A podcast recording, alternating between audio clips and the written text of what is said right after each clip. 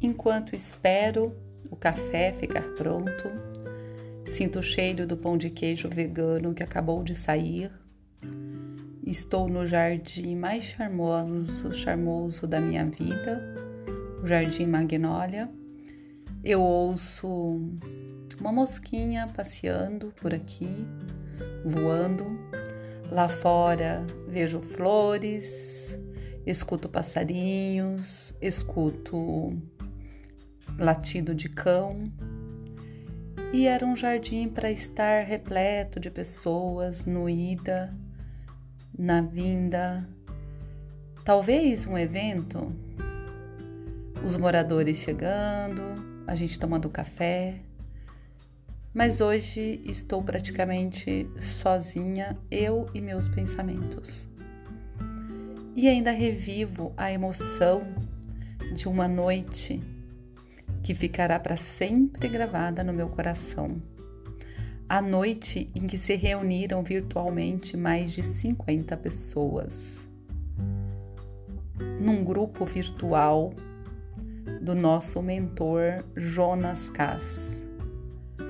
Tantas histórias, tantos começos e recomeços, tanta vontade de superar o medo de falar para frente de uma câmera, tanta comunhão, um grupo lindo, um movimento que começou no virtual. E assim eu me conformo que o do mundo real pouca coisa resta agora do mundo material palpável que agora as famílias vão se tornando virtuais, novas famílias vão chegando, é a expansão da consciência, é a expansão do amor, é a expansão da esperança. E continuemos sempre nessa troca, uma troca amorosa, uma troca verdadeira, uma troca para o mais emanadas, pessoas emanadas de uma força, de histórias de superação e que cada um começa a construir um novo porquê. O porquê menos não importa tanto. Para quê?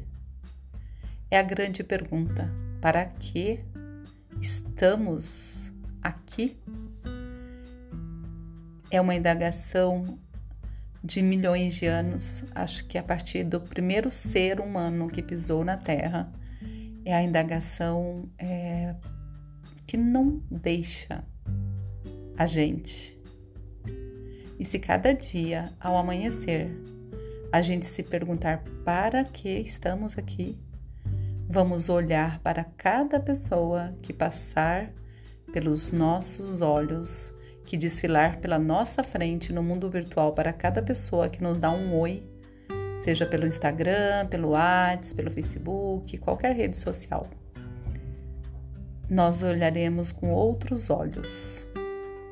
E é emanada desta emoção de uma noite inesquecível que eu sigo, com o coração repleto de gratidão. Obrigada, Olinda Guedes. Obrigada, Jonas Cass. Vocês fazem o nosso coração vibrar, sim, para o mundo virtual, sem nos esquecermos do calor humano do mundo real. Paz e bem, até um próximo podcast.